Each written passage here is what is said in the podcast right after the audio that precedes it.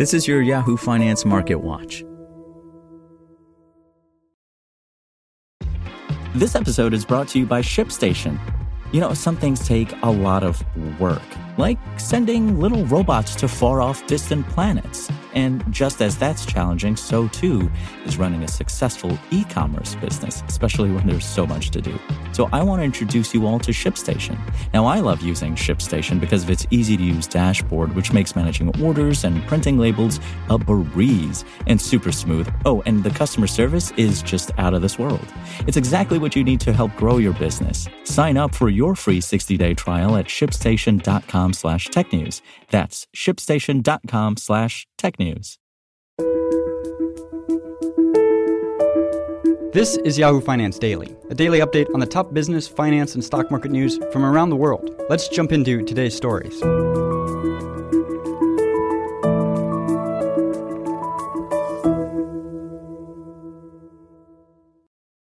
Stocks extended declines on Monday, and oil prices soared as investors nervously consider the potential for even higher inflation and greater global economic damage from Russia's war in Ukraine and sanctions that have ensued. The S&P 500 closed down nearly 3% at 4,289, its worst day in more than a year, while the Dow fell 2.4% to 32,813.56. The Nasdaq Composite dropped 3.62%. at 12,380.96, clocking in its worst day in more than a month, and formally entered a bear market after dropping more than 20% from its recent record high. The German DAX index, as well as the Stoxx 50, also each sank to drop into bear markets. Traders piled into safe haven assets, and gold prices briefly jumped above $2,000 per ounce for the first time since September 2020. U.S. Treasury yields advanced. In energy markets, Brent crude oil prices, the international standard, soared to as much as $137 per barrel, building on gains over the past several weeks. U.S. West Texas Intermediate crude oil, likewise, rose to as much as $130.50 a barrel.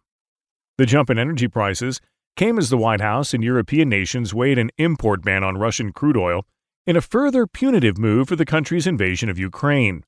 Secretary of State Antony Blinken told CNN on Sunday that the Biden administration was now talking to our European partners and allies to look in a coordinated way at the prospect of banning the import of Russian oil, while ensuring global markets remain sufficiently supplied. The U.S.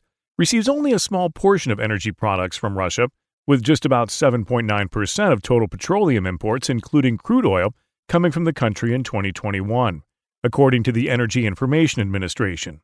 However, such a ban could more negatively impact European countries that have been more reliant on Russian crude oil as well as natural gas for energy.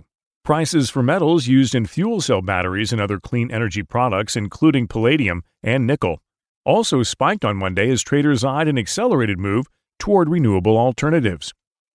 Russia's invasion of Ukraine and the Western response to it will exacerbate the supply-demand imbalance that lies at the heart of the global inflation surge, Goldman Sachs economist Jan Hatzius wrote in a note Sunday. Reducing trade with a current account surplus country via sanctions and boycotts means that the rest of the world needs to produce a larger share of what it consumes. Hatzius added that the potential shift is fairly small at an aggregate level, given Russia comprises less than 2% of the global goods trade and gross domestic product.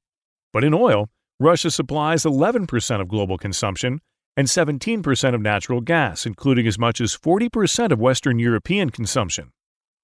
If Western countries buy less Russian oil, China and India could, in principle, buy more Russian oil and correspondingly less Saudi and other oil, which can then flow to the West, Hatzius added. But this rearrangement of the deck chairs isn't perfect, not only because of increased transport costs and other technical frictions, but also because China and India may be reluctant to increase their imports and corresponding payments sharply at a time when Russia is becoming a global pariah. The uncertainty over global trade and supplies of key goods has further stoked fears over a further surge in inflation. Later this week, the Bureau of Labor Statistics is set to release its February Consumer Price Index, which economists expect will show a 7.9% annual rise for the largest jump since 1982. And given the latest set of commodity price increases this month, a further rise is also possible. We had thought that February was going to mark the peak, Michelle Girard, Nat West, co-head of global economics, told Yahoo Finance Live on Friday.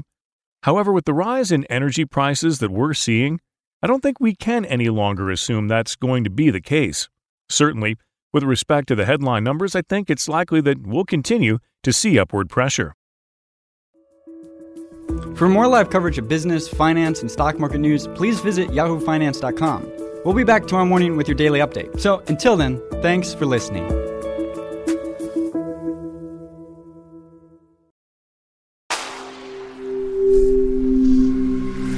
Spoken Layer. Want to learn how you can make smarter decisions with your money? Well, I've got the podcast for you. I'm Sean Piles, and I host NerdWallet's Smart Money Podcast. Our show features our team of nerds, personal finance experts in credit cards, banking, investing, and more. And they'll help you make the most of your money while cutting through the clutter and misinformation in today's world of personal finance. You'll get clarity on strategies to help you build your wealth, invest wisely, shop for financial products, and plan for major life events. Listen to NerdWallet's Smart Money Podcast wherever you get your podcasts.